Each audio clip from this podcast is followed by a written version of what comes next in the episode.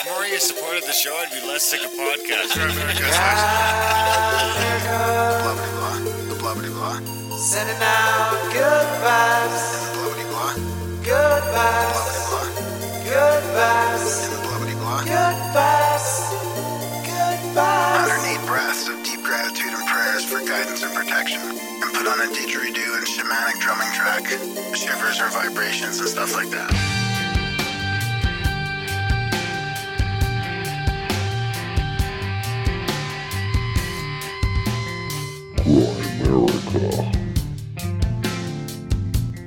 And so you might want, you know, a lot of these psychic trainings will help you with just some basic tooling, some basic protection, some basic cleansing, like cleansing yourself psychically is like taking a bath or a shower.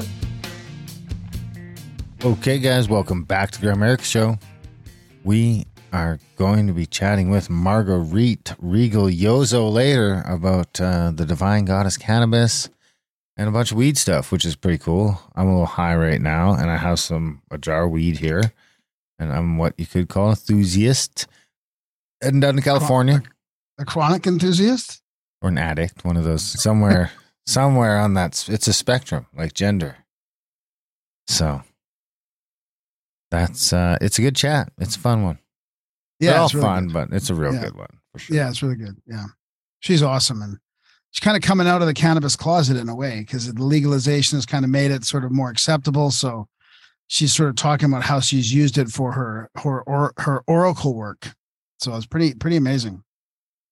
And then before I skip ahead, if you're a skip aheader, we also have uh, a coming up like 18 minutes from our black or not our black budget. Sorry. Oh fuck, flashback. Oh, wow. A flashback.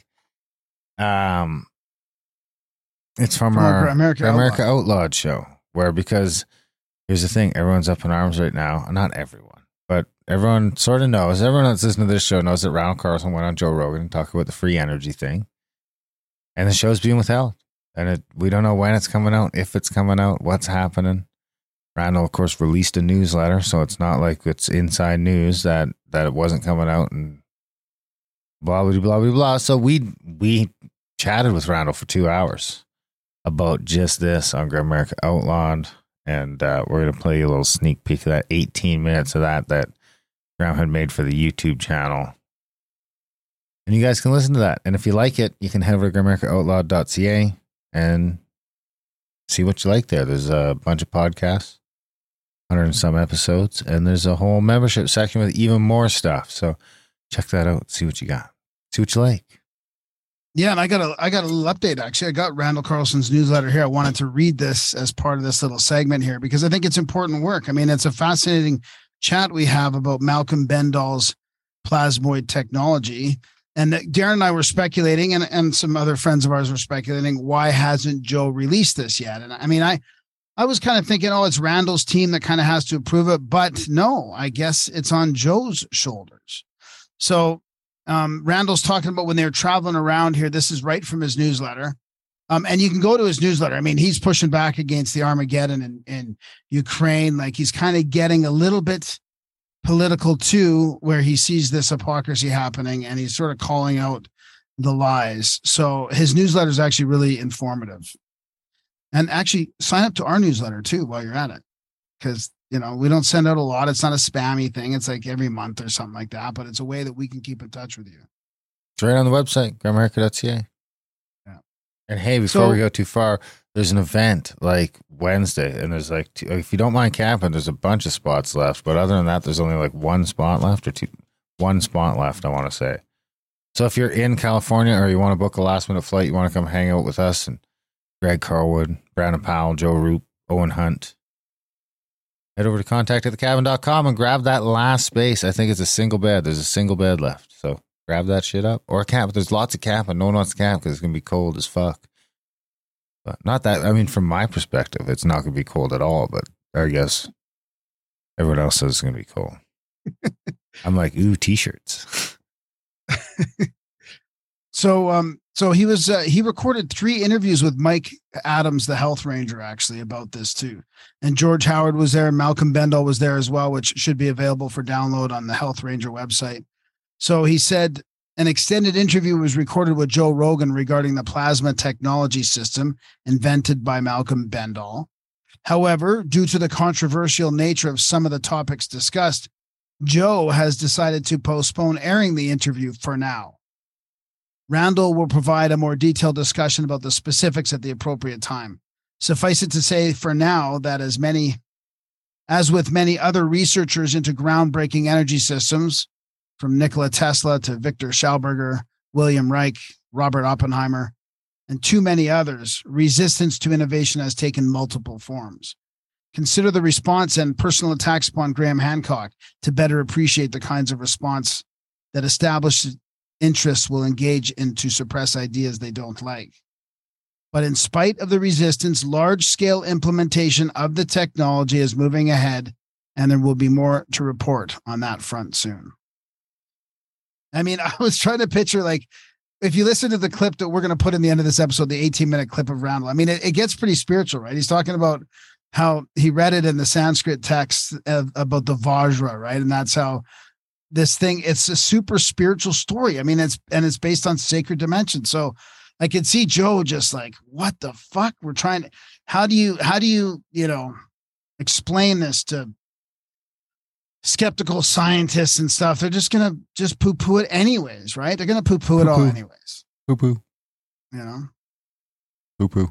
My so where's the where's the working prototype? I mean, I can imagine they're just like, I I did read some comments.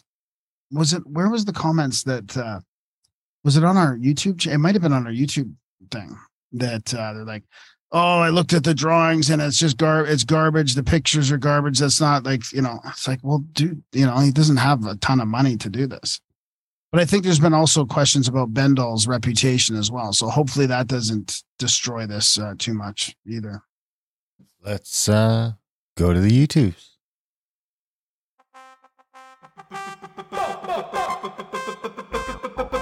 Bingo, bango, social media jingle.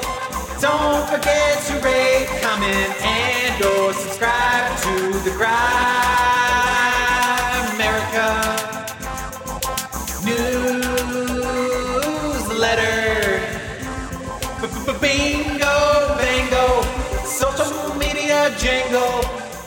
It's still not intuitive to me that the mixer's down underneath here. It's taking a minute, you know? They'll settle in though. I'll settle in. All right. Let's go to the YouTube, see what we got. It's been a minute. Uh should I look for that one specifically? Yeah, it's got almost a thousand views already. I think it's a little video a couple weeks ago Why is everything a little thing to you? because I'm a little, You're a little? You're a little podcaster? Little podcaster. Here it is. 21 comments. Uh okay. From Escaping the Matrix 5930, people need to realize that oil companies are going to do everything they can to discredit Malcolm and stop this technology from coming out. That being said, him being called a scammer is just the beginning of the names he is going to get called. From Anzu Love 7457, now I kind of get the idea why Joe is holding back on releasing his recent Randall appearance. From that's good. I mean, that's why I wanted to send that little clip out. from Raistlin M21 from one of Randall's associates who went to the Joe Rogan interview. Oh, what did I do? Okay, here we go. Malcolm was everything promised intense, engaging, erudite. What's that mean? Erudite, erudite. Erudite? Erudite. Okay, I know what that means. Erudite and talkative. I have never in my life met such a man. He spun tales so wild it raised the hair on my arms. He claimed to have the in physical form operating devices that will change the world. But here's the catch. The next day, the next day this guy's got to go on Rogan, but the hell knows if any of this is true. Eek. So on Monday, January 23rd, in the early afternoon, Joe recorded the downest podcast I've ever heard. It was wild, and I would not blame the Joe Rogan experience or Spotify one single bit if they check this guy out. I'm working What? on it The- too. The Stay damnedest, he said? The damnedest podcast? What? George Howard, Cosmic Tusk. Oh, that's from George? Right on. That George put a comment on our. no, no, no, no. This is so. This is third party, but they're saying he said that. So, full disclosure, they might be putting words in George's mouth. I'm Oh, not. okay. I'm just oh, that's a comment about. Yeah. Okay. So what did he say? That was the damnedest podcast Joe's ever done. The darn darndest. What was the description there? Uh, the damnedest podcast I've the ever damnedest. heard. Yeah. Wow. Interesting. Okay, so then uh Raistlin again. Oh, I get the feeling that no one is brave enough or humble enough to say, no, I don't understand this shit, and it seems like a fucking scam. From Ngarci 8040, we need the video back. Dennis Hayes, the truth is revealed again. Effluent for you. This guy needs to include anti gravity in his presentation. He is so close. And some magnets, and we're golden. From CT Jansen, how fucking cool is this shit, fellas? From Israel Dams 6439, he will discover that seals are not his friends. From Klocksky, I have something like this coming into my business portfolio. Different approach. Need to get it out there. But oddly, already is out there. Beyond being disappeared, just people don't yap about it. Uh, uh, is this the one I've looked at from Spine Blaze? I've looked at all the PDFs on Strike Foundation's website. The pictures of this tech are hilarious. Industrial bolts with automotive spark plug wires not connected anywhere. Decased car audio equipment, plastic wrap, random fuses in places not connected. The whole thing is a giant turbo enab- en- encabulator. I assure you, this tech will never go anywhere. It's a scam.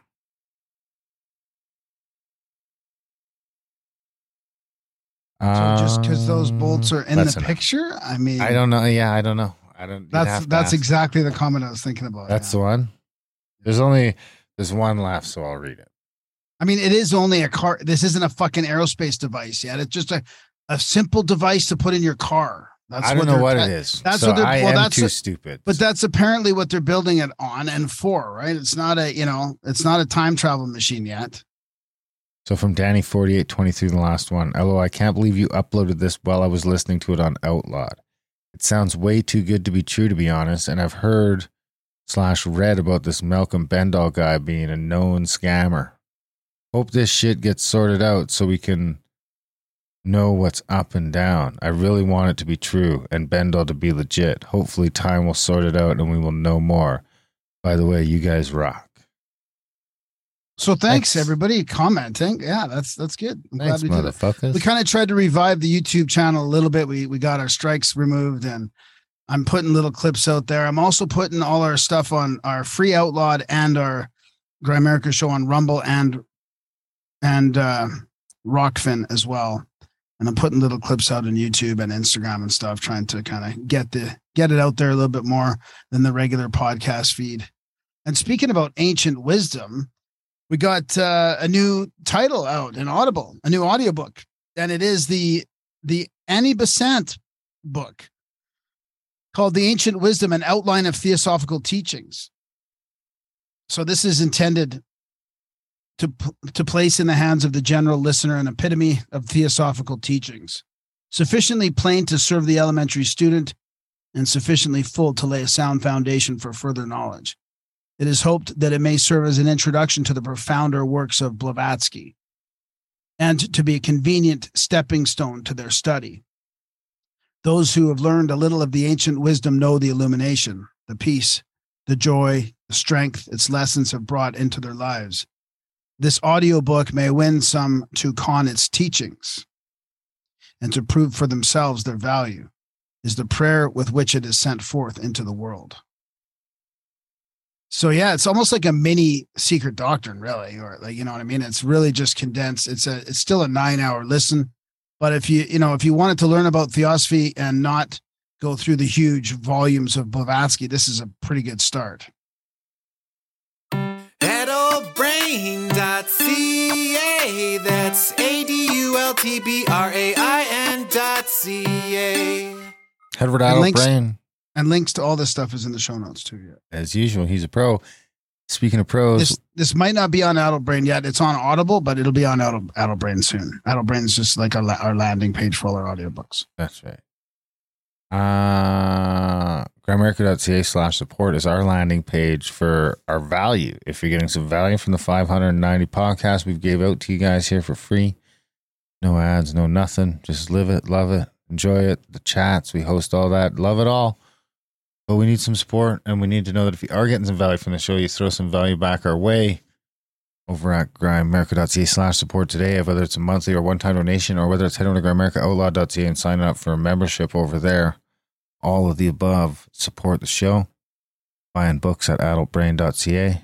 But mainly it's those monthly subscriptions. We, we that's what keeps us going. That's what we can sort of budget on and pays the bills and all that sort of stuff. And it's like a full time job for Graham, and it's a big deal that you support us if you find that you like the show. If you don't like the show, you don't have to support it. It's fine. It's if you just listen once in a while. job. But if you uh, listen to all the shows every week, then you know maybe it's worth a buck a month or two bucks a month. You, you decide. Grimerica.ca slash support. Whatever the fuck that was. What was that? Like You're high. stroking out. I am You're- high. That's why it's a cannabis goddess. that's your that's your noise you make when you connect to the divine, Canalingus. the lady cannabis. When you smoke weed, is it canalingus? All right, you got a bio for us? I got a quote too, if you want. or Oh no? yeah, right, yeah, yeah, yeah. Okay. Oh shit. Well, I have to go into the mail for that jingle, so just give me a sec.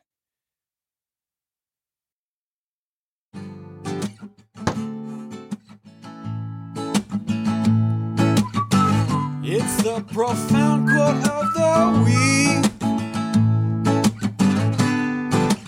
Darren, can you guess it? It's the profound quote of the week.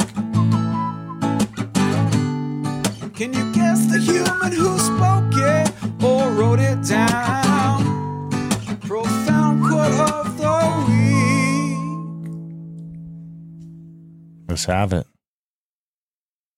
So this is from Wag the Dog Inc. on Instagram. Um, shout out to them. Now that we know how positive reinforcement works and why negative doesn't, we can be more deliberate and hence more successful in our cultural design.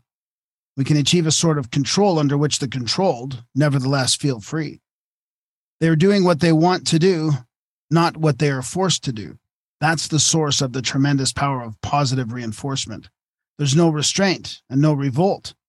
By a careful design, we control not the final behavior, but the inclination to behave, the motives, the desires, the wishes. The curious thing is that in that case, the question of freedom never arises. Bernard Shaw. No, no, no. That that could be though. Yeah, B.F. Skinner, Walden Skinner. too. Yeah. The pedo sounding name. Just saying. Got a bio now? Yeah, bio yeah. guy, so, bio guy. so Marguerite is the founding director, PhD, is the founding director of Seven Sisters Mystery School and a scholar practitioner of the ancient Mediterranean mystery traditions. She's the author of The Cult of Divine Birth in Ancient Greece and the Virgin Mother Goddesses of Antiquity.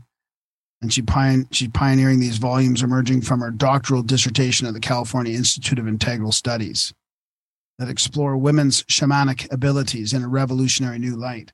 So she teaches unique and leading edge courses on the sacred feminine and women's spiritual leadership at the California Institute of Integral Studies, Sophia University, formerly the Institute of Transpersonal Psychology, and Dominican University of California. So she's also done a bunch of research on female deities and women's religious leadership in the ancient Mediterranean world and beyond. Bunch of books.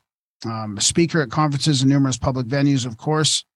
Um, she combines this lifelong study of the religious history of the ancient Mediterranean world and beyond with her own spiritual growth work and intuitional skills, which have been cultivated through years of ceremonial practice as well as intensive study at the Foundation for Spiritual Development in San Rafael. She's been a professional freelance writer for 25 years as well, working for clients such as Harvard, Stanford, Berkeley, Boston, and numerous nonprofits, businesses, and authors. There you go. There you have it, guys. Enjoy the chat with Marguerite. Well, the, the, the important thing, the main thing that can happen is if there's any viable alternative that's worthy of being considered or tested, it needs to be out there in such a way that it can never be, you know, the genie can never be put back in the bottle again. I heard that on a video today I was watching. They said exactly that. They're like, if somebody, because this has happened over and over again in the past, people have had to tried to hold on to that technology, that sort of patent, that information themselves, and then it never really gets out or they dis- get disappeared or whatever. Mm-hmm. And they mentioned that somebody's got to do it right. They've got to put it out there, kind of open source it, let everybody do this stuff themselves. Or, or, you know, and then whether they have another thing going on or whether they do the exact same thing or not, doesn't matter. They've put it all out there. I know, like Bitcoin. Right. yeah, kind of decentral. Yeah, same concept. Tesla didn't have the cloud to upload all his paperwork to, right? Reich didn't have uh, somewhere on the internet to put all his files, right? So, so you have the whoever come in and tack, sack your lab and burn all your crap, and then it's gone, right?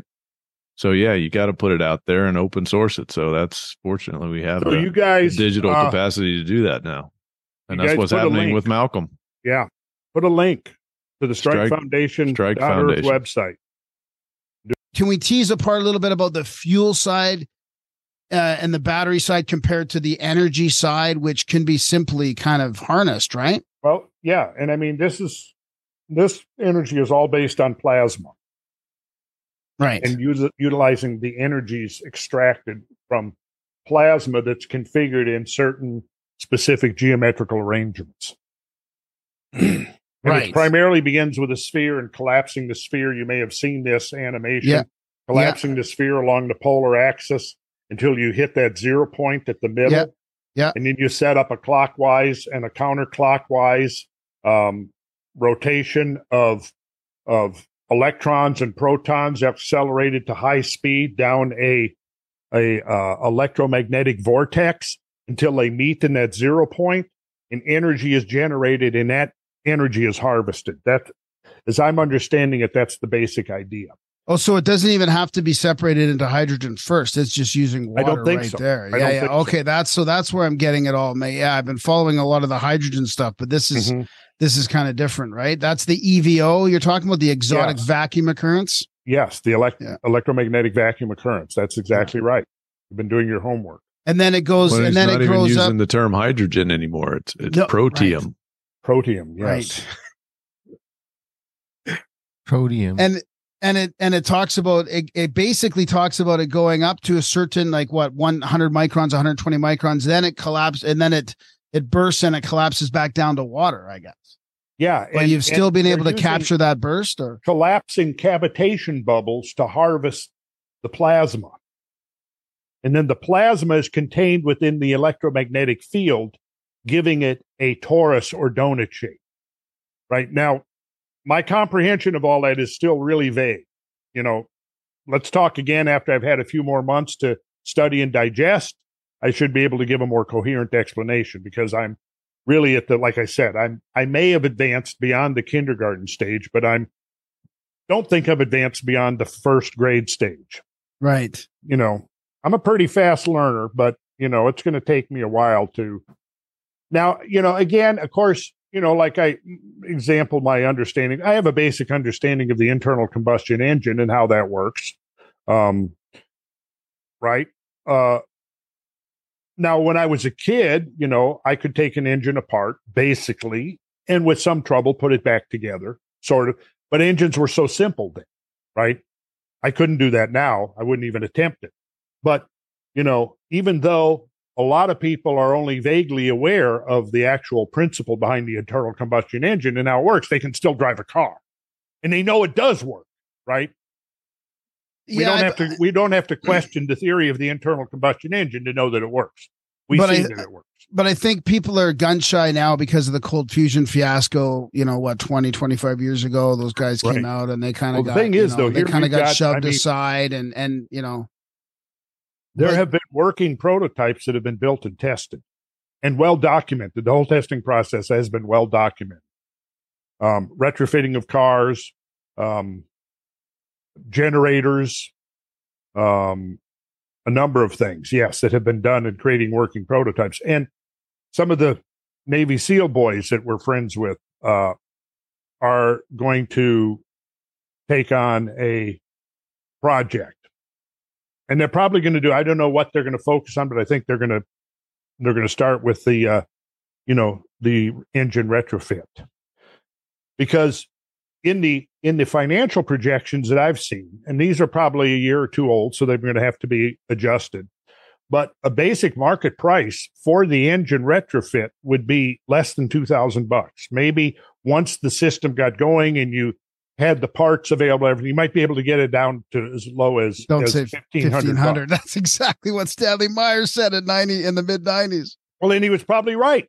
Yeah. Yeah. I mean, he was right. That was the thing. It could have happened, right? Because others, others have made some of the same discoveries. Yeah. And Malcolm doesn't uh, claim to have originated everything. I mean, he's like he says, he's been standing on the shoulders of giants. And he gives all the references and all the sources of the people that he's studied yeah, and learned yeah, from. and- totally. He's got links links to all the stuff. I mean, that website has links to all the stuff that he got from other people, or not maybe Yes. not all of it, but a lot of it. a lot and of it's it. Also there's got- more to come. Yeah, and it's got all the his papers and and uh and I I don't know if it's got all of his diagrams on, but a lot of that stuff is available there for people. Yeah. So I've been, I've been, uh, you know, s- incrementally the recipient of a lot of this over the last seven years. this this thing. How did Malcolm figure out like how to extract this this plasma get this plasmoid in, in Well, there? like, was it where was there because he's quite a gets- spiritual. This is where it kind of right? gets bizarre from reading Sanskrit texts. I love it. No, really, from reading Sanskrit texts that he had access to that pretty much very few other people have had access to outside of the monasteries where they're being kept. But he learned Sanskrit so he could re- read these Sanskrit texts. And uh, the principle is contained within the Vajra. The Vajra. That's it right there. That is the the um what do we want to say? That is the pure expression of the technology, the plasmoid technology, is that the Vajra was a tool, an instrument, or a weapon, if you wanted to look at it that way, wielded by, for example, Indra in the in the uh, In the Indian Vedas. tradition. And uh, basically what he's showing, and, and when you see the geometry of his fire tornado, which is what is generated because it in effect creates, he calls it the thunderstorm generator because where these two vortexes meet, one of them is extremely cold and one of them is, is hot. They're meeting and it's, it's reproducing the genesis of a thunderstorm, right? So you've got these vortices, these whirling vortices of high uh, of electrons and protons that are hitting each other, crashing into each other, and from that you're extracting the energy. Okay, the thing is, if you abstract the pure geometry of these symmetrically placed vortices, put the God's hand around it, it's the Vajra. Wow. That's Yeah. fascinating. And that video shows the pla- the actually plasmoid discharge on you can see it coming off the thing. Yeah, yeah. Didn't he describe that pretty simply to Ben, or maybe Ben was trying to understand it, and he says basically you're harn- you're harnessing the power of a, a lightning bolt, Yes. B- Ben Johnson said that. right? Right. Yeah, that's right. You're harnessing the power of a lightning bolt because a flash of lightning is a plasmoid, a plas, plasma discharge. The electric current follows a filament of plasma. So the filament of plasma is there first, then the release of the electrical energy instantaneously follows the plasma fil- filament. And he said they had kind of a breakthrough, right? Like within the last five years, they've been able to have these so super fast cameras that does whatever a billion frames a second that you could, Mhm. you know, watch that whole process, you know, a frame at a time and see how that that works. And that's what they learned something from. Oh, Malcolm has showed me video clips that he's got where he's out looking at the sky and the sun is setting and you see a rectilinear object with triangles on it up in the clouds And then he's shown it to me frame by frame. And then within literally one frame or two frames, there's this huge flash of light centered over this rectilinear feature. The flash of light would first appear to be in the background, you know, up against the clouds, except then you look at the buildings and the poles, the trees and the telephone poles, and the light is in front of the buildings, in front of the poles, which is really bizarre. And what was it? I don't know. But according to him, this was a instantaneous, huge plasma discharge that was only caught by this extremely fast camera. He basically tells me he's working on this technology. And he's a lot of it is inspired from ancient teachings and ancient writings, right? Well, he said the reason he reached out and contacted me was his entire system was eh, so he had seen presentations probably on geocosmic Rex. I mean, if anybody is to be blamed for all this, it's probably Brad. Brad. I think he'd been watching geocosmic Rex videos. He'd seen some of those, and he tells me that this system of alternative energy that he's been working on for whatever 45, 43, whatever it was back then, it was built on the very same numbers that I'd been talking about repeatedly in these lectures and classes and all of this. And this was the foundation of the whole thing was those numbers and those numbers represented resonant frequencies and fundamental resonant frequencies that can be found in nature in the various elements and so on. And so when you look at his plasmoid unification model, they're all in there. All those numbers that I've been talking about for years. They're right there, right there, enshrined in that plasmoid unification model. So does that mean that the universe is a plasmoid unification model? Um, well, or at least the solar system. Yeah, I think so. And I mean, look, scientists, astrophysicists, astronomers will tell you that plasma, the fourth state of matter, is 99% of all matter in the universe. Now, what the key is, is learning how to harness that. And the key to harnessing it, geometry. Wow. Because, That's pretty cool. Right. By being able to configure electromagnetic fields, and this is the part I'm still trying to wrap my head around. How do you do that? But by configuring electromagnetic fields into certain geometrical relationships, it'll it captures the plasma. And then by turning it into this this this vorticular uh, uh torus fit shape, now you get the potential to be able to harvest the energy generated from the plasmas.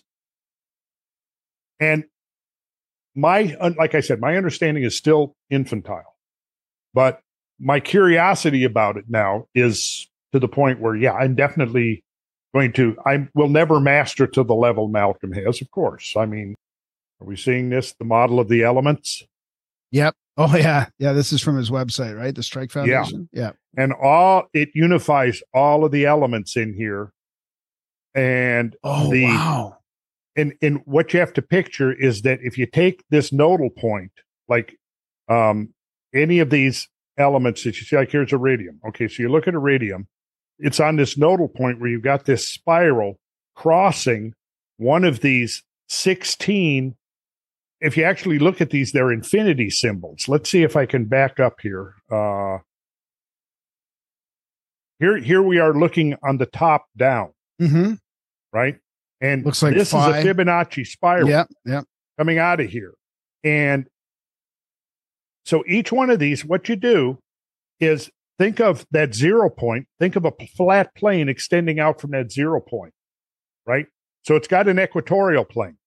Now, if you drop a vertical line from this intersection point of this, um, let's see, what does he call it? He's got a term for this. Um, in cross section, these things look like infinity symbols. You see that? in Oh yeah, I, yeah, I know which one you're talking. It's on the, it's on- right? yeah, it's on the pre- Okay, it's on the so presentation. Picture you've got that zero point where where they meet at the center of the donut, and then that divides the thing in half with an equatorial plane. Now, if you draw a triangle from this point of intersection, drop it down to the equatorial plane, the base of that triangle then goes over to the center point, the zero point, and the hypotenuse goes from the zero point out to this nodal point here. So each one of these triangles is different. And the relations, the numerical and geometric relations of those triangles are directly a measure or uh, the metric of the frequency of the particular element. So That's- you can yeah, come in. That's amazing. Rowan is here. He Yeah, could come in yeah. if he's not too bashful. But Yeah, yeah, sure. so is is that does that make sense? What I just said? yeah, yeah, yeah. It's Okay, So the sum and of course, each of triangle the- is going to be a little bit different because this Yeah. Fibonacci spiral is wrapping around the torus, and somehow they use like he uses fossil fuel to ramp up the temperature up to these ignition temperatures like 300 degrees Celsius, which is what 400 and what 80 degrees Fahrenheit. I'm not sure. I forget, but so by doing that, he can accelerate a stream of electrons and protons along this Fibonacci spiral. wow. And it spirals in, picking up, accelerating as it moves in to the to the zero point of the vortex. And they're coming from both sides in different in, in opposite directions. So they meet at that zero. And so this becomes the the, the geometric model by which you can con- derive and then control the resonant frequencies of all the elements. That beginning Wow. to make sense? yeah, Yeah. It's the whole thing is completely crazy. And as I'm beginning to finally kind of understand, because the first time I saw this, I thought, I mean, what the hell? I have no idea. But um, I've begun to finally, you know, by reading about it, wa- re-watching, rereading stuff, rewatching the videos over and over again, I'm beginning to understand the basic principle. and the plasmoid itself is a coherent toroidal structural Yeah, structure the- of the- plasma. That's exactly right. And, and because of this toroidal, this toroidal structure right here somehow creates the electromagnetic containment field that then brings in the plasmas. yeah. so, so- where is that represented? Is that on the nested stainless steel cylinders? Oh yeah, yeah. I mean, Yeah. you see that there's this model right in Yeah. his like his jet propulsion.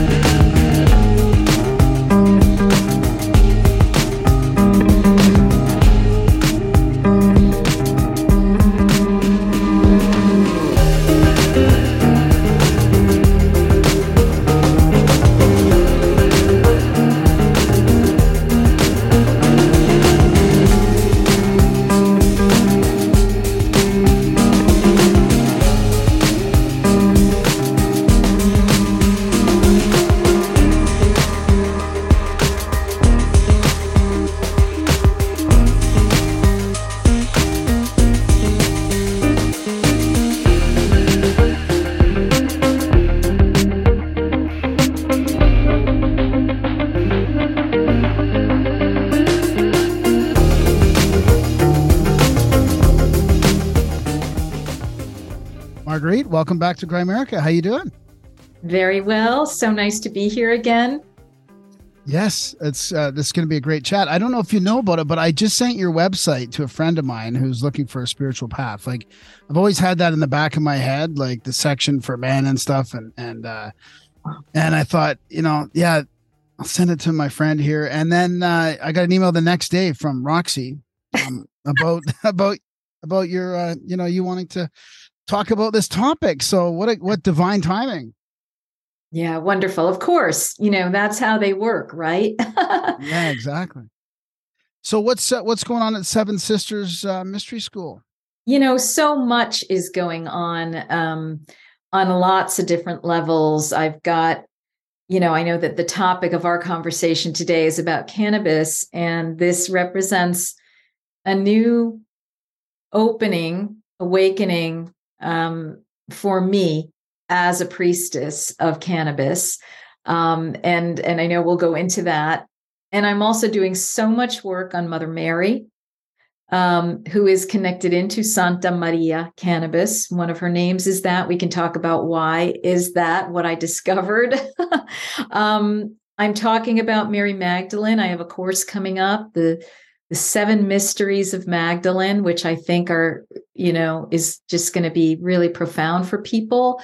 I'm writing, finishing my second book on Mother Mary. I know you talked to me about my first one. So lots of stuff. That's great. So how, what what made you um I don't know if it's a change or like uh e- evolve to wanting to talk about cannabis a little bit more openly like was there something Yeah. that happened there with that or what what's uh Yeah. made this come about? Well, you know, legalization helped because I was primarily working with cannabis as a priestess, as an oracle for years while it was not legal. And so I had to be kind of quiet about it and behind the scenes. Um, I would only ever work with it ceremonially every four to four to eight weeks for years, starting probably, I don't know, 2006, 7, 8, somewhere around there. Um, and I would consult it and received a lot of the information that that is the esoteric underpinning of things that I've taught and understandings that I've come to have and so forth. Very profound. The cannabis oracle work went along with my other regular oracle work where I was not in a state using medicine and I kind of was able to learn how to open to that state, you know, at will. But when cannabis became legal, you know, in California, I think back in like 2018 or 19, something like that, um, that was like a little bit of a relaxation. Then I ended up moving to another state where it is legal. And then it's becoming legal in many states. So I'm feeling like I can relax around it and speak more openly about it. And that has led to, well, what is then the information coming through about cannabis itself, or as she prefers to be called, either Lady Cannabis or Santa Maria, come to find out. Um, and a whole bunch of information came out recently, um, a month ago, on this, which I felt was, I mean, a lot of it was new to me. And I felt like it was so important that I was meant to share it, you know, with the larger global community because as cannabis is becoming more and more legal, it's being used with greater and greater ease. More people are getting exposed to it. There's the good, the bad, and the ugly about that. All right. So that's what I'm here to report on and talk about with you. Wow. So what, was the difference between and using that for an oracle and just normal oracle work? Can you talk a little bit about the difference? Right. When I use cannabis, um, and I had to stop using it, by the way, for about two years during the big C. I got the message in April and then November 2020 stop now, not safe to be in astral plane right now, stop.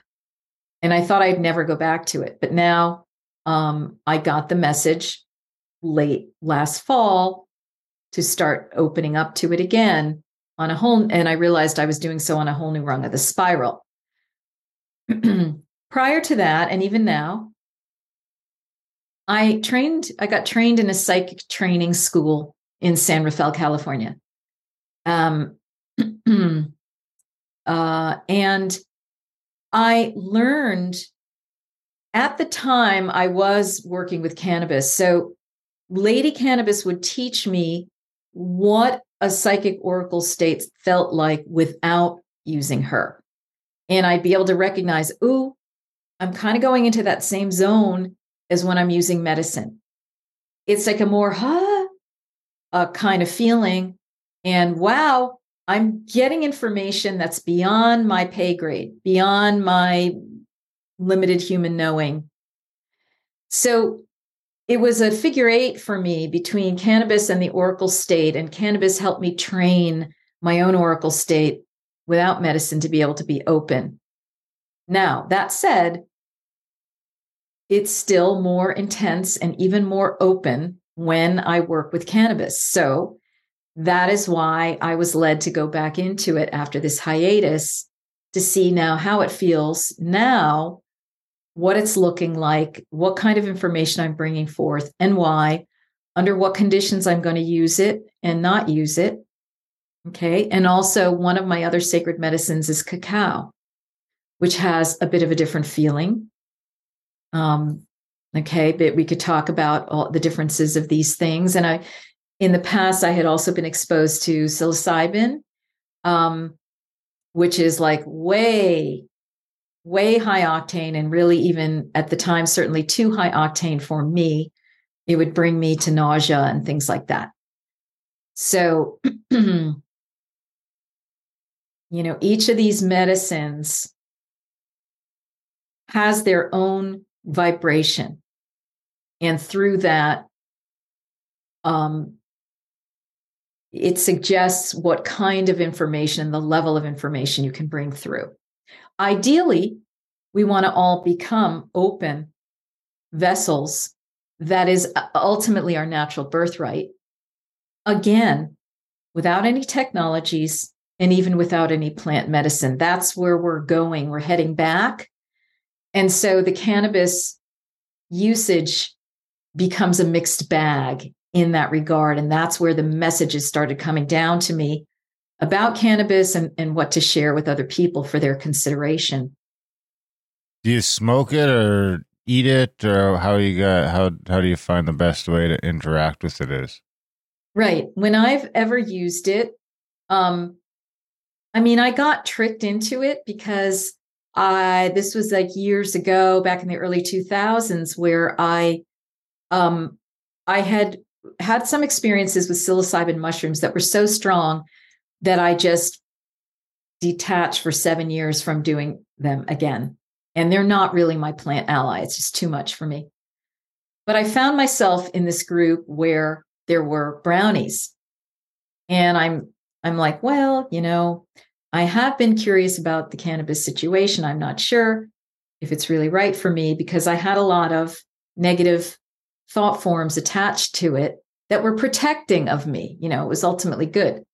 But I ate this stuff, and then, you know, how it is. You're like, ah, nothing's happening. so I ate a little more, and that was that was the best and worst thing that's ever happened to me because, you know, I had to figure out how to drive home. And it was really bizarre. And then I had this whole experience that I could talk about with my partner at the time um, but it it led me, it opened me up, and I encountered Persephone, who wanted me to come into the underworld.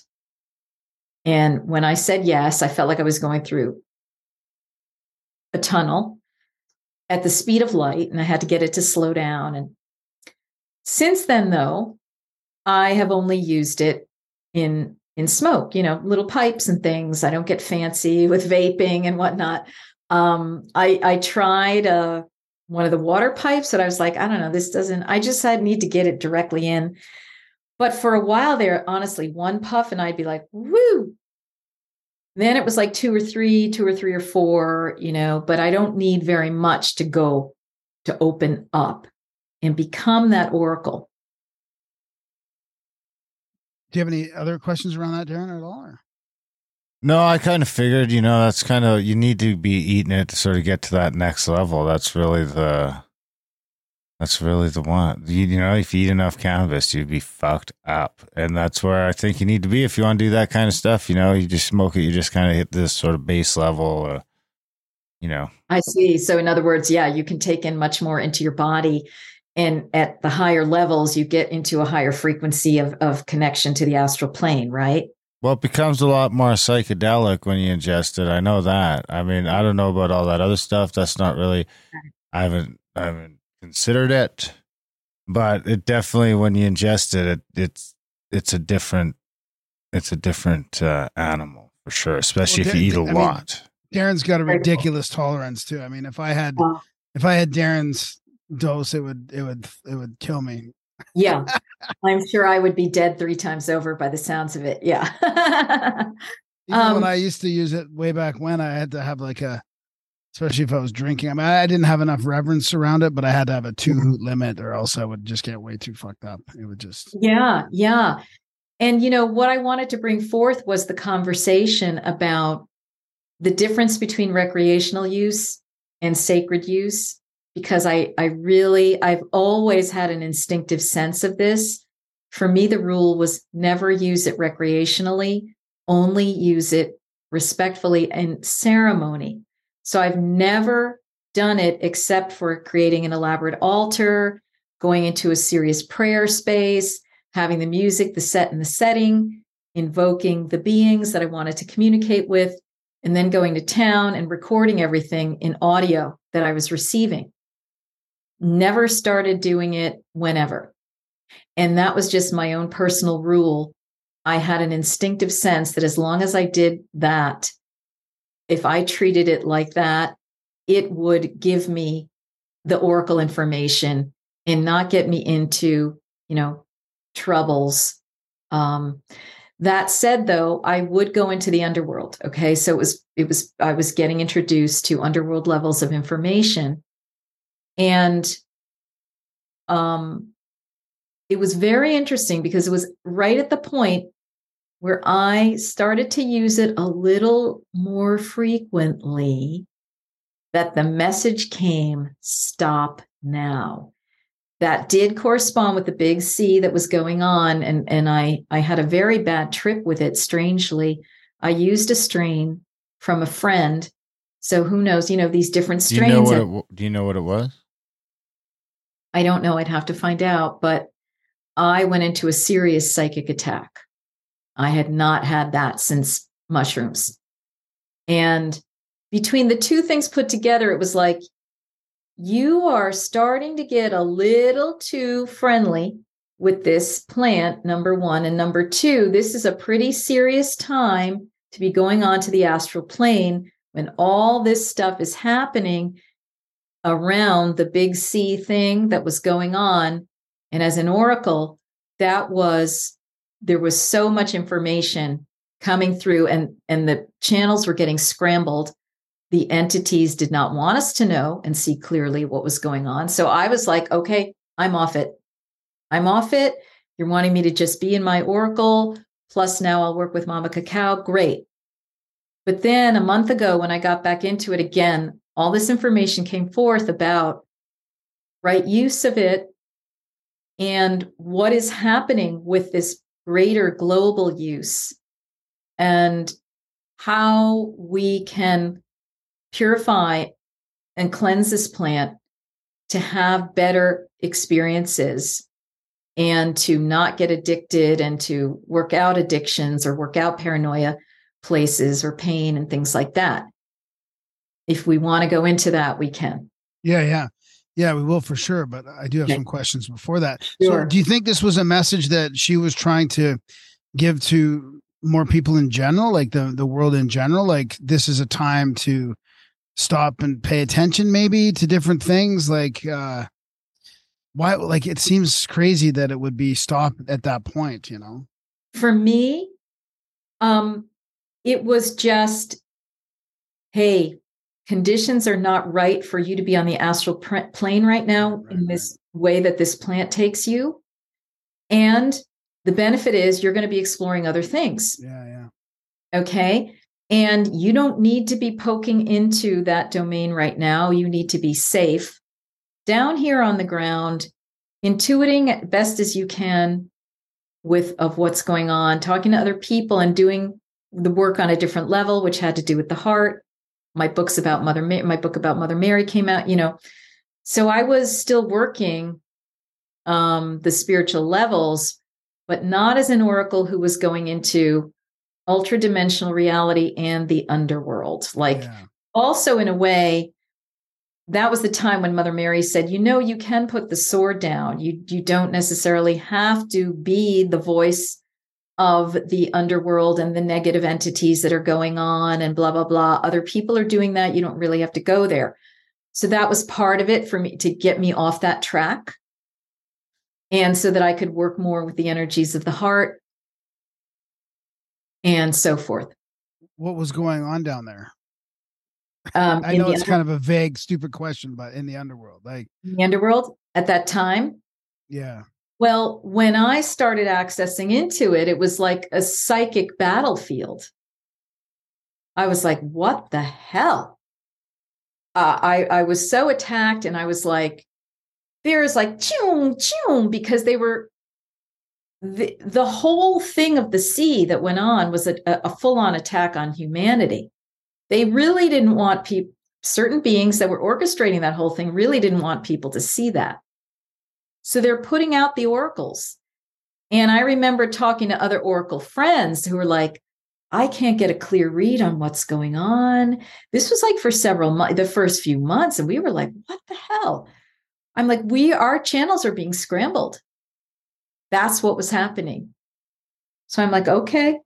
yeah, that kind of makes sense because it, you know, all these groups of people were split too uh, over the whole That's thing. you right. know. Some people didn't see the same things as other people Yeah. were seeing, and it was, I mean, That's right. Yeah, my friend and I were even talking about a, a magic practitioner who's got a very interesting course on on going through these magical processes, and um, she also didn't see what was going on. And I'm like, how can somebody that's so involved in this this realm not see? But it's I just- know. yeah, I know because people get, get got led into split timelines, literally like they were in different realities. So how can you blame anyone? Like they're all of a sudden they could be deeply spiritual, this and that, shamanic, blah blah blah, and yet they're in like, ah, this is all okay, but da. Yeah. Meanwhile, some of us were like, what?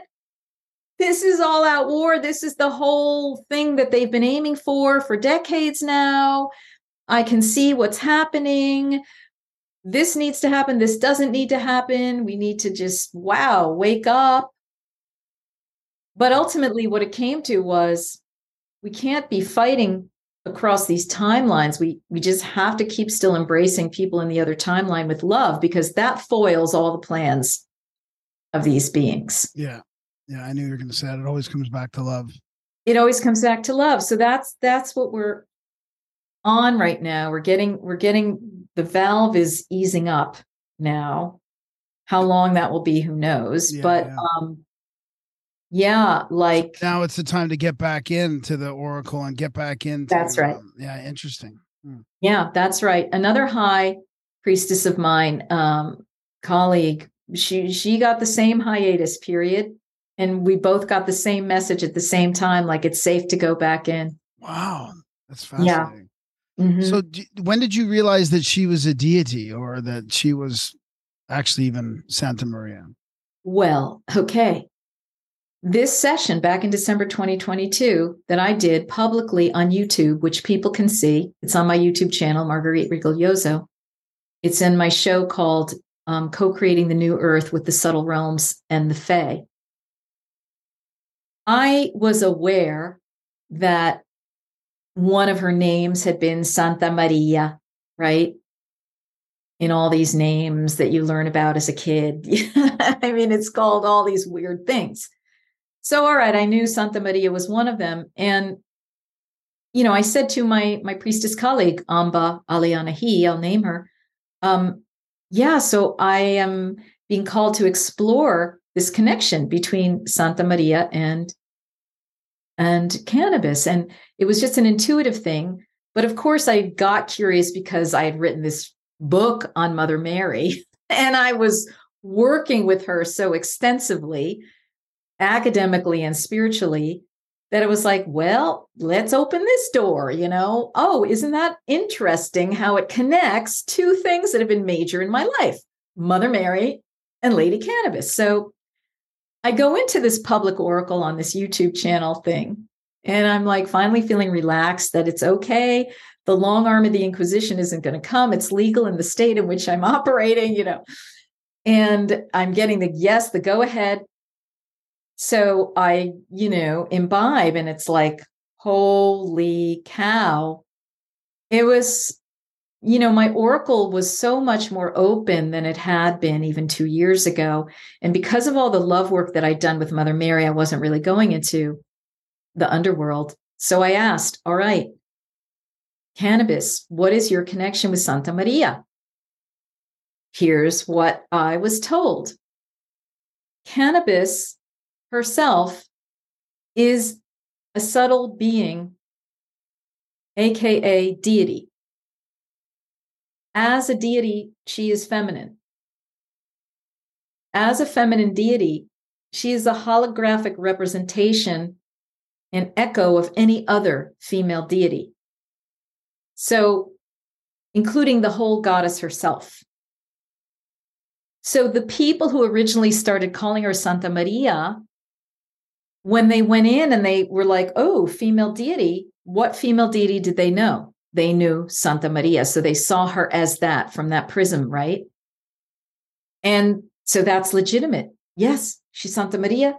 Yes, she's a fairy. Yes, she's a she. Yes, she's a great goddess.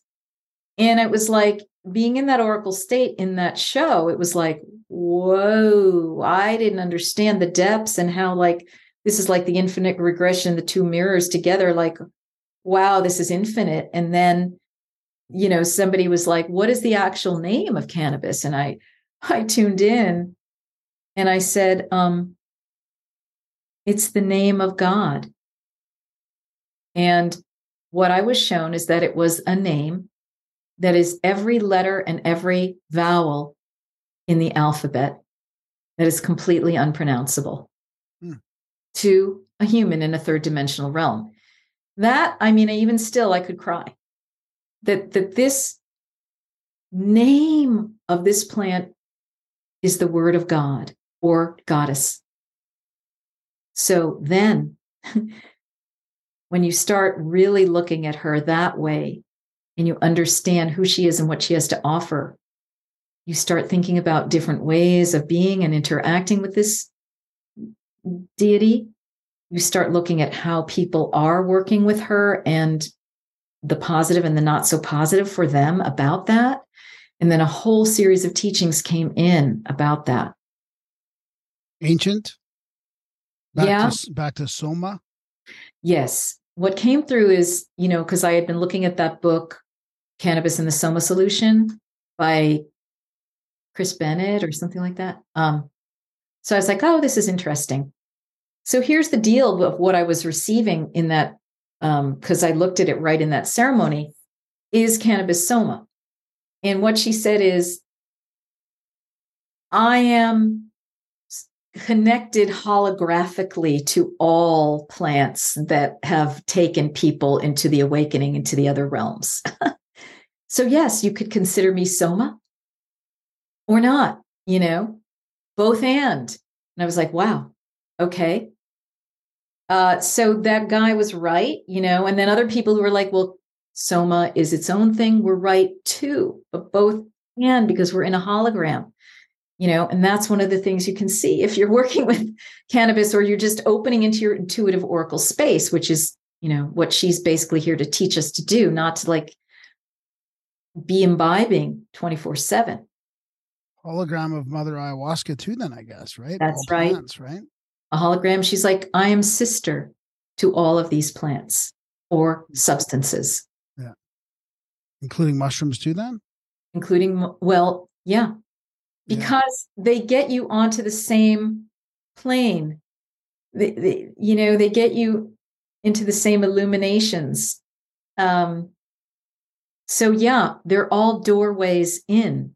And like you're saying, Darren, you know, eating a ton of it okay, you can access the psychedelic visual aspect of her that you might not see on lower doses or in um, smoking, which uh, psilocybin readily gets you into, right? It's just quicker, easier, right, with that. So this is, you know, quite, it was just so profound what was coming to me after this abstinence period and this working with the heart and this going through the hell that we all collectively went through and the confusion of it all and then going back and being like first order of business was for me to connect with her spirit.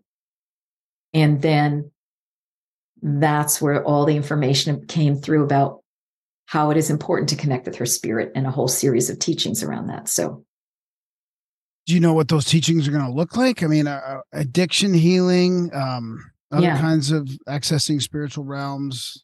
yeah. Well, here's what I wanted to share. Like, some of it is very simple. And one thing that Amba Aliana he had taught me, and that's what I did before this ceremony, which I think helped it to get to this exalted place, was I put the cannabis I was going to use in a brass singing bowl. You can do it in brass or um, crystal. Yeah.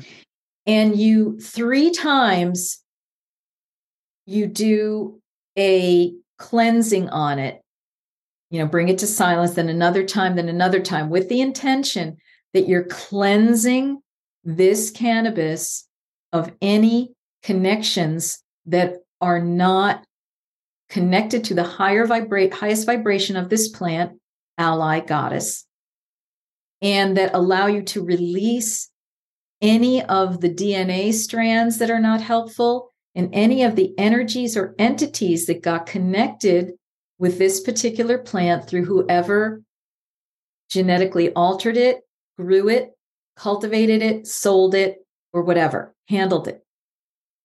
So Amba had taught me that. So I did that. She's like, you have to purify the plant to get back to its original essence if you really want to be getting the most beneficial, highest vibration from it and be in right relationship from it. And that has to happen onto our cannabis because it has been so altered. That's that's kind of what I was going to ask you. Darren probably knows more about this, but modern modern versus the cannabis from 20 years ago. Know, It's better now. it's better now. You think it's better? Well, I mean, I don't know. It's hard to say because I grew up in a little town. You know, who knows what we were getting at the end of the road and That's right. getting it from sketchy sources. But uh, right. you know, it's cheap as shit now, and you know, it's ubiquitous everywhere. I'm not buying it from the government or from any of these dispensaries or anything like that.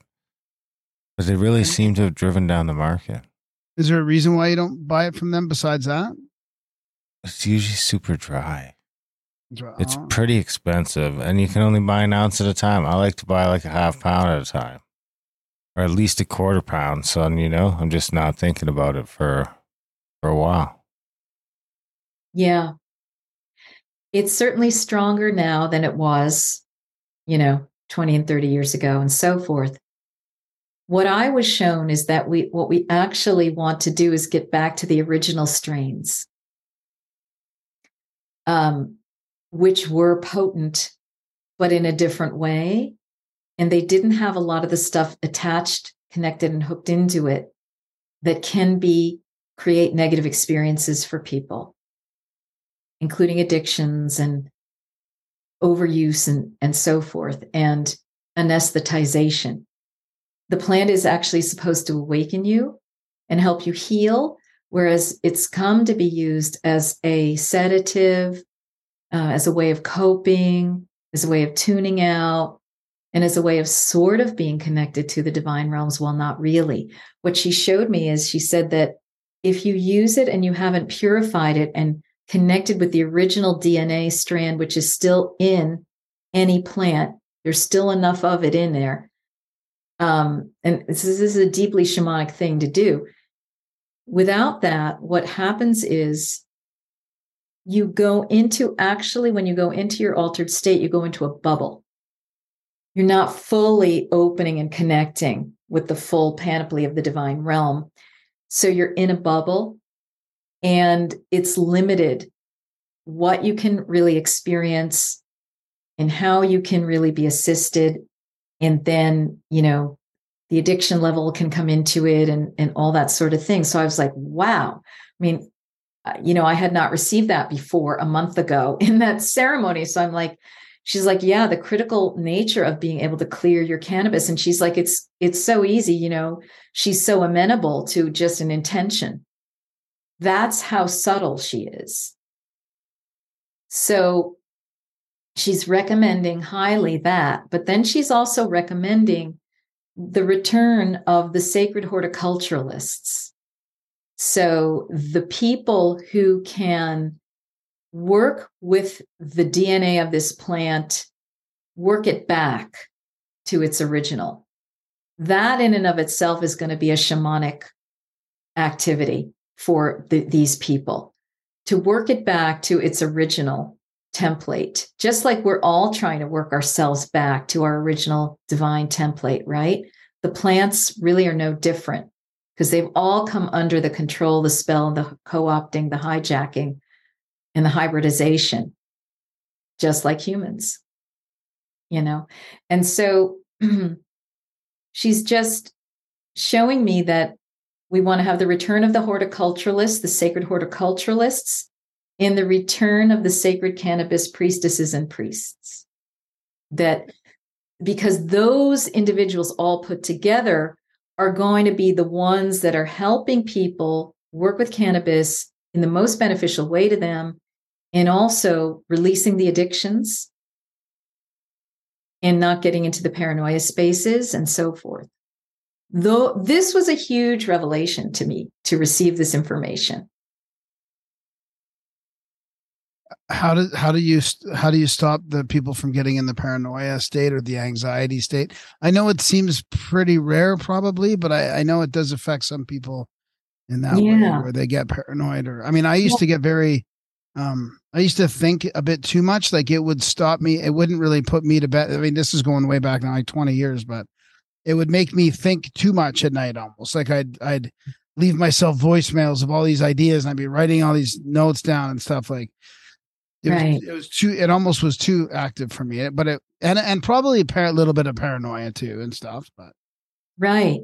Well, that's because we don't have the priestesses and priests to teach us how to use it, right? So everybody's a little bit on their own. Then we overdo, we overuse, we take too much, blah blah blah, and then all of a sudden we're like blah, blah, blah, all night long, and it's like, holy crap, uh, this is you know not that healthy for me.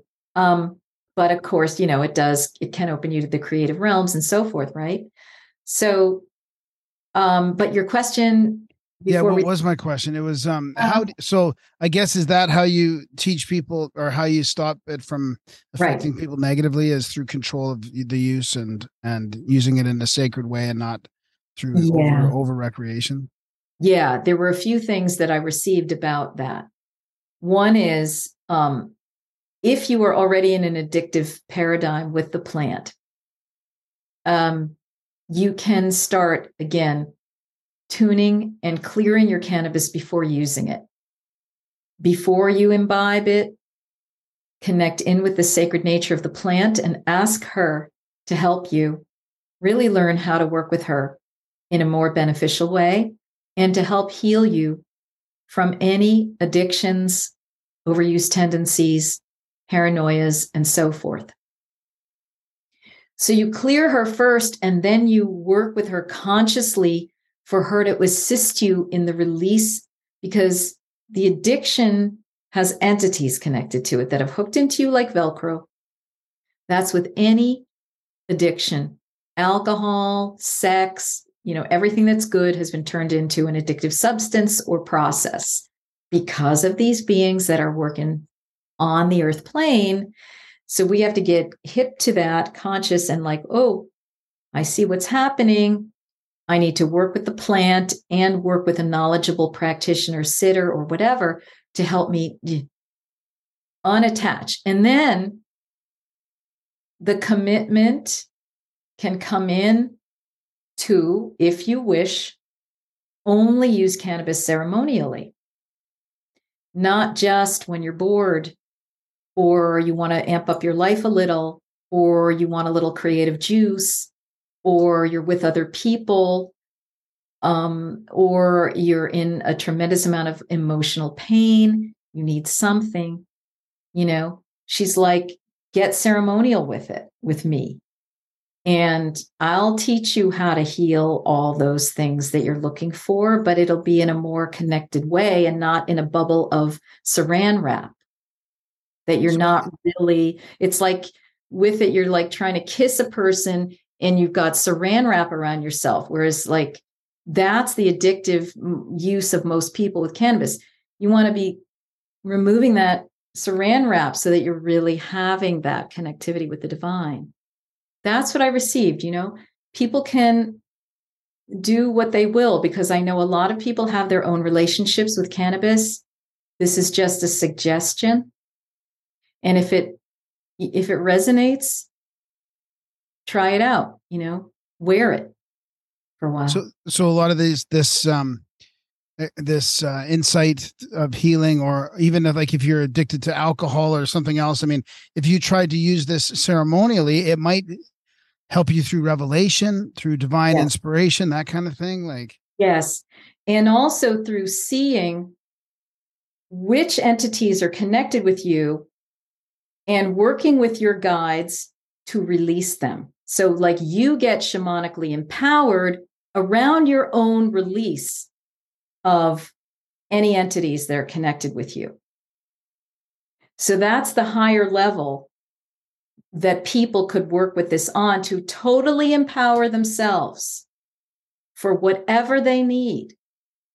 And then she was showing me from then on again user ceremonial, get in, get out, get in, get out, and let her actually train your vibration, your DNA, your light body to be fully activated with what she's stimulating in you. When you're not using. Exactly. On your own.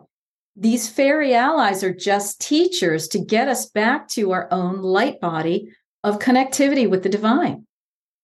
And like you mentioned in that video, that the addiction counselors are going to have to be shamans in a way, right? They it's will. a very shamanistic experience. That's right.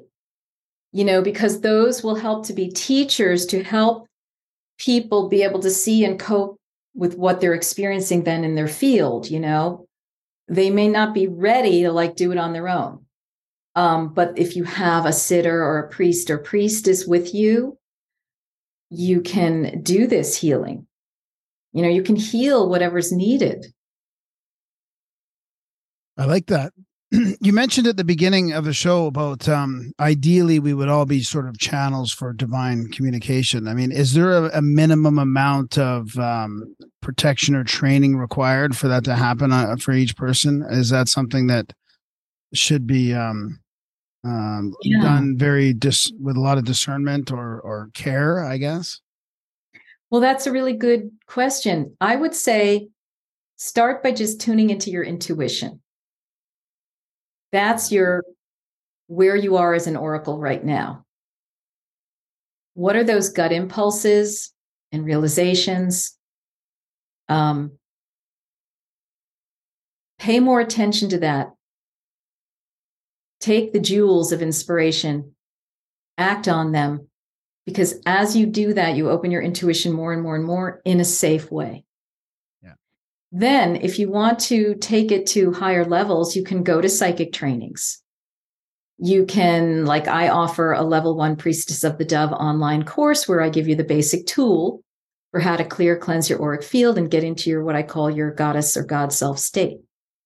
That is the place from which you can receive information. I don't teach full body medium channeling at all. It's me, myself, and I on my higher level who is already a hologram connected to the divine. I don't need to be channeling. So, um, and then as you open, like, you know, as you open with these tools and so forth, yeah, you might find, oh, the equal and opposite reaction. What is this being? What is this experience? What? And so you might want, you know, a lot of these psychic trainings will help you with just some basic tooling some basic protection, some basic cleansing, like cleansing yourself psychically is like taking a bath or a shower, right? We have to do it energetically as well as physically.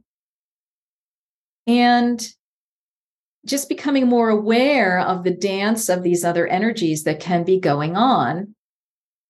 Not always fun and games, right? And then at more and more and more intense levels, you know, as you do the stronger medicines, the ayahuasca, this and that and the other thing. you'll find other levels of people that you need to work with, information that you're getting either directly or through teachers or what have you. So it's just, it can be an incremental process for I, people. yeah, I think that's important to go through those levels of, of Yes. maybe you could call it initiation or whatever, but instead Yeah. of just diving right in head first, you know. That's right. You know, and in a way, I kind of did that when I did the mushrooms way back, and it was like way the hell too much uh, for me. you How know? much did So- you do? Not that much. I mean, God Almighty, I- I'm such a lightweight, right? Um, honestly, it really wasn't that much, but wow, I'm in the underworld, you know. So Some people, it, it doesn't take much. It it doesn't. that's right. Especially, it seems to be. uh, Mind you, that's not totally true because I do know a dude or two that it could turn sideways. But I know a few women that if they eat too many mushrooms, they it's like doesn't take a lot, and a lot- like, Like more than a there gram or too many is like yeah, like a gram or two, and they're just like Oh yeah, I must have been under a gram. I don't even know, but um, yeah, because we're we're highly tuned, probably because of karmic past life recall. you know what I mean? And so, like, it didn't take much. Wow, one little puff, boo! I'm in the oracle space again. Hey, I remember this from Delphi. Wow, that's fascinating.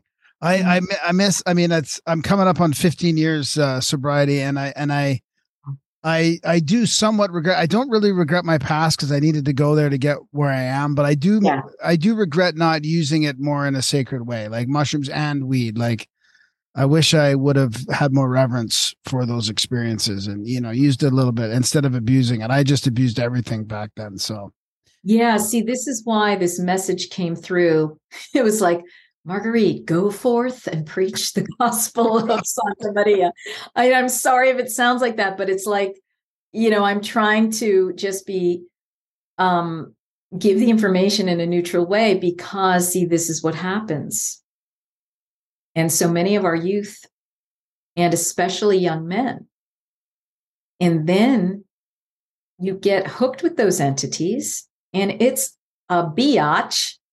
oh yeah, there's not a good once you get to that level, there's not a good survival rate really. I it's mean, not, it's not, you know, and so she is showing other ways that these things can be detached, but addiction counselors, like you, like, you know, going to have to be shamans. They have to be psychological psychologists, shamans, trauma specialists, and knowledgeable about energy flows and streams and physicality in the body, chemists, because they need to know that um, the addictions come in at the physical chemical level, the emotional level, and the psychic level.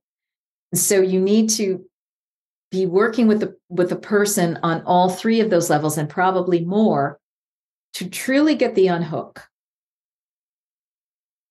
right now we've got you know the 12 step programs that are functioning on willpower and so forth. And trying to get you to connect with the divine but it's like there's some other steps that need to be added in there and that's going to be new earth healing. People who are bringing in those other steps and then bringing in the awareness of the plants so we never get there anyway to begin with. We never get to addiction because we don't even need addiction because we're healed already. We're already connected with source, with love. We've moved on from that earth type thing. We're in the realm of being able to live creatively and joyfully. Right. So these are steps that we're going along. And there is a lot of work to be done with addiction counseling in on the shamanic level. So, you yeah, know, and, and right now the and right now the mainstream sort of academic part of addiction counseling is very much um uh materialistic in a way I, I think and very much around hard harm reduction not really the spirit being you know I, I don't think it's really accepting of the spiritual solution um, No, of and I- course and I, believe i think there's the spiritual solution is the most important part of it It is because you're not going to disconnect unless you deal with the entities that are involved, Yeah. right? Is there more meditate is there like after you've cleansed it and you're and you're using it sacredly is there any suggested meditations? Like, is it good to do sort of like a transmutation type meditation, um, spiritual alchemy type stuff, or is there any kind of specific things you suggest in that way? Yeah, any and all. You know, you go into the cannabis, you clear it, you create the sacred space for it, you imbibe it, you know, you intend beforehand, you pray to her and your and your guides and to help you you have intentions and questions that you're going in on and in with. You're asking her to please give you insight, tools, transmutation schemas, and all that sort of thing. And let her be your direct teacher. You know? I like it. Yeah. Yeah, because that's that's about the empowerment of all of us. So you mentioned strains. What about like uh, indicas versus sativas and stuff like that? Right. So, you know, those are all like all these experimentations and hybriding that's happened over the years, right? To enhance certain aspects of it and decrease certain aspects of it. And, you know, it's just all part of the um, hybridization that's happened. So, yeah, you know, the the sativa I think is the one that's more likely to connect you with the opening into the realms. Um and what again, whatever you do, you want to talk to the spirit of the plant and her original strain that is that cosmic opener. And what I received in that um, ceremony was that originally all plants did this. They all opened our consciousness. I was like, wow, hello. And they're like, yeah, what do you think Eden was? I wasn't just walking around in fig leaves. I mean, I was like, wow, you know, um, it was the Garden of Earthly Delights. And nobody was misusing, like it was just an enhancing kind of experience. Like, okay, now we're in the earth plane. We're already a divine ascended beings. And oh, what are these plants offering? It's like, you know, eating chocolate at the end of the night. Do you really need it? Not really, but it's, you know, it, it, it just brings certain things to your life. It gives you an experience. So originally plants plants were like that. And so we're wanting to tune into that original strain of Santa Maria, Lady Cannabis, the Word of God, and just ask her to show us to connect with her, her fairy essence that is opening our consciousness to the divine realms and transforming our lives to be living that. Is part of your um, upcoming work going to be to um, maybe help people create circles or help uh, sort of come up with some some protocols or some things that maybe people could get together with friends and do this kind of thing in groups? Is that recommended?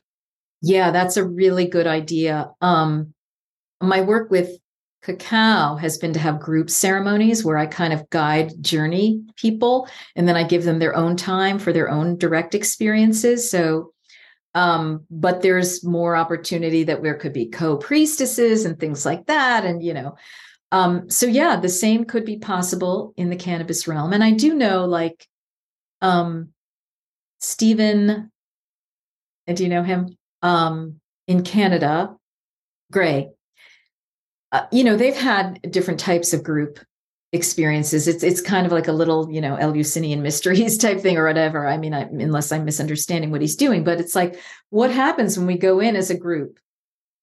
And we've purified the plant.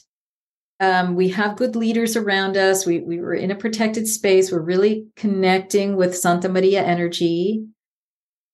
What do we? Yeah, you know, there's a lot of potential for that. I um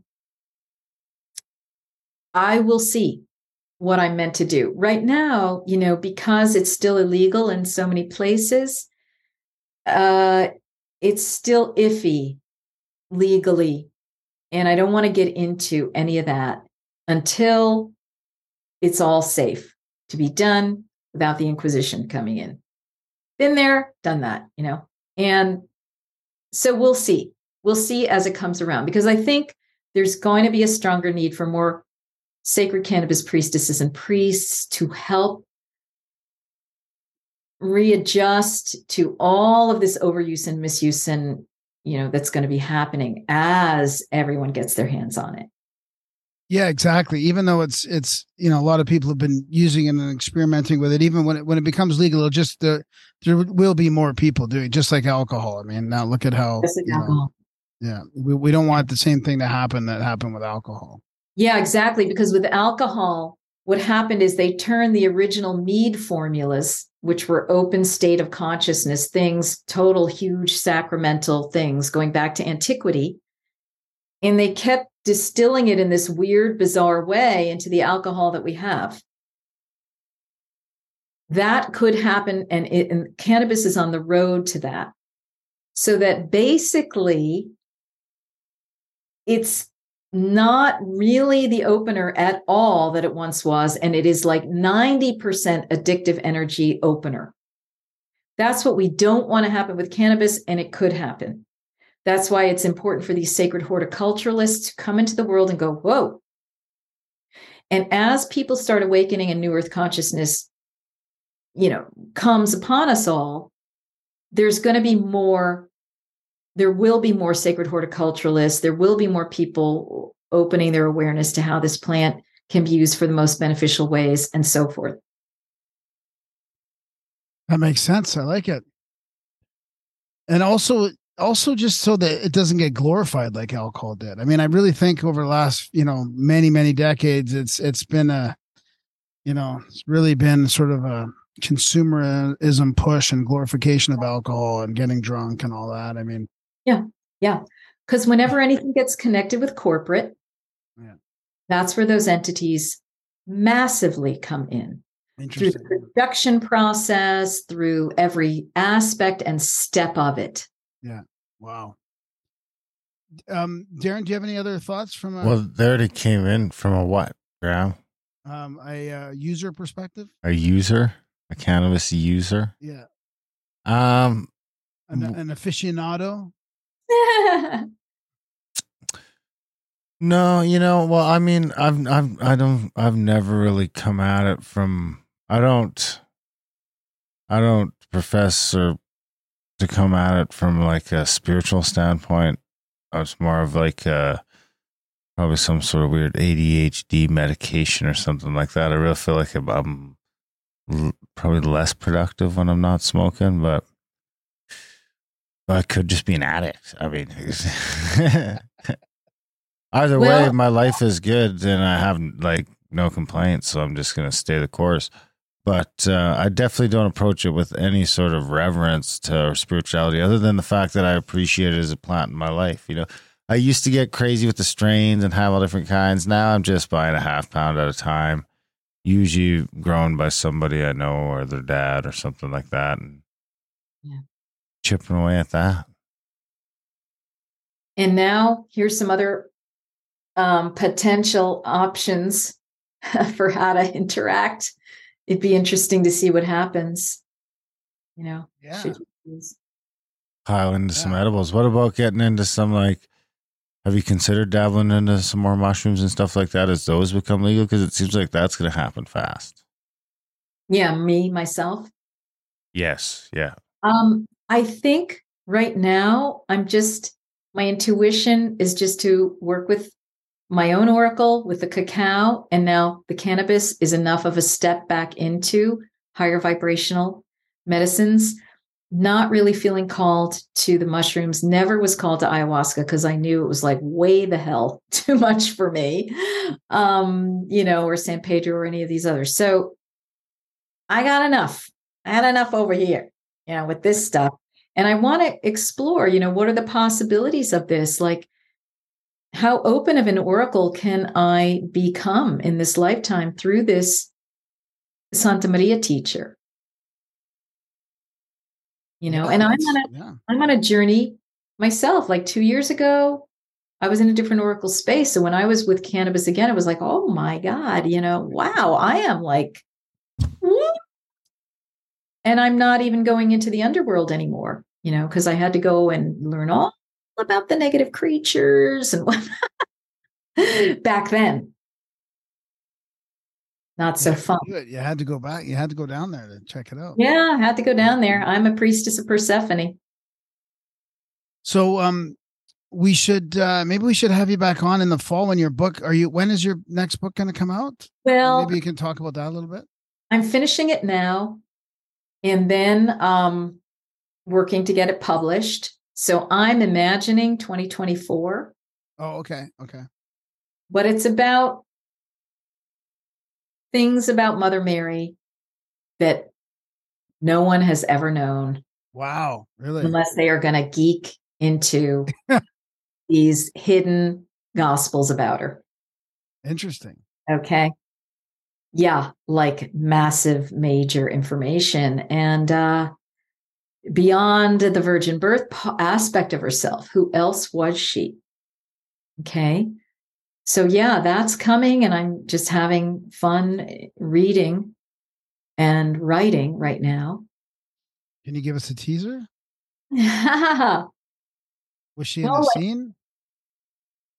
Um, there's a good possibility, yes. And I don't even go into that too much, like with that name. Yeah. But I show all of what I learned about what she did according to these texts. Um, and for example, that she had a sister who was also named Mary. Wow. Wait, so they're both named Mary? Yeah. Mary There's and your- Yeah. So I'm Are they talking like about twins? nope. They were born different times. But, But the parents named them both Mary. yeah, What the fuck? the, the younger daughter was first given a different name and then she was given the name mary um priestess title Oh, interesting. I should Yeah. give all my kids the same name. It would be you know easier. if it's, if it's jesus why not you know what i mean it's like it's a priestess title originally mariam and it goes back to the ancient uh, egyptian mary Right. which is a divine love okay there's a little teaser for you There you go. Yeah, thank you. That's a great teaser. I love it. That's that's gonna be a yeah so people should book. come to my magdalene course the seven mysteries of magdalene because that starts february 21st because i'm going to go into some of that and what was the relationship with magdalene to mother mary that's Yeah. pretty cool All right. Yeah, that sounds good. I'll put a link to that course in the show notes. thank you so much yeah yeah, this well, has been great. Yeah. Thanks for coming on and talking about this. Yeah, thanks, Marguerite. Good luck. so much Graham and darren yeah for for inviting me really appreciate you both Okay. We'll talk to you soon. Have a great night. ciao you too bye Bye. And that was a chat with Marguerite uh, Rigiosolo. Oh, you know what? I I didn't get the pronunciation handy because there was a specific Riglioso, maybe I. Riglioso. I can't remember that if it does was, sound uh, like uh, Riglioso. familiar. Yeah, That does sound familiar. it's spelled with two G's. Rig Rigoglioso. So, and it's uh, seven sister mystery school.com is the website. Um, yeah, I like it. I love her work, and um, it's it's fascinating to me. That is good stuff. I like it too. Yeah, I wondered. So what I was thinking is, I wondered how much of her work lines up with that mystical life of Jesus uh, book, because it talks a lot about his parents, and um, they were Essenes, the Essenes, and and they were sort of like spiritually, spiritual adepts in a, in a, in their own sort of um, religion on their own. This Essenes, very sort of magical healers and stuff. Pretty interesting. Magical Jeebus. Big thanks from to Marguerite for coming on the show. Big thanks to you guys for listening. Even bigger thanks if you're one of our plus or not sorry not our plus, just one of our supporters. I mean, we need more supporters. There's it's we haven't really recovered from that PayPal fiasco and uh, you know, support was at an all time low for a while there. It is creeping back up. If you've been listening to the show for a while and you're not supporting yet, why not? Are you getting some value from the show? If you are, head over to grimerica.ca slash support today. Sign up for a monthly, make a one time donation. Whatever we gotta do, clear that conscience. Help us out. Help us keep podcasting. Way we know the show's still valuable. We love you guys. Thanks for listening. and we will see you next week. Think if I sit here long enough, fixed to this green, brown, blue spot on Earth, approximately or 2,000 year. Ain't no Domini, ain't no Domini. My hot drink would turn cold, my hot drink would turn cold, my hot drink would turn cold. Dream sequence,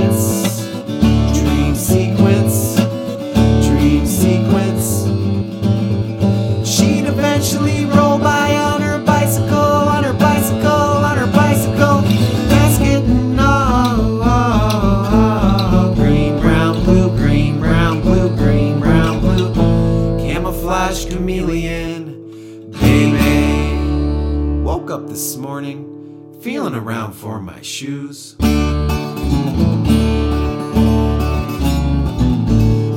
if I hired a million monkeys and let them mash away on some typewriters, they'd eventually write all of Shakespeare's sonnets. Maybe then you'd love me, maybe then you'd love me. Me and my monkey, get funky, go and get funky now, get funky, get funky.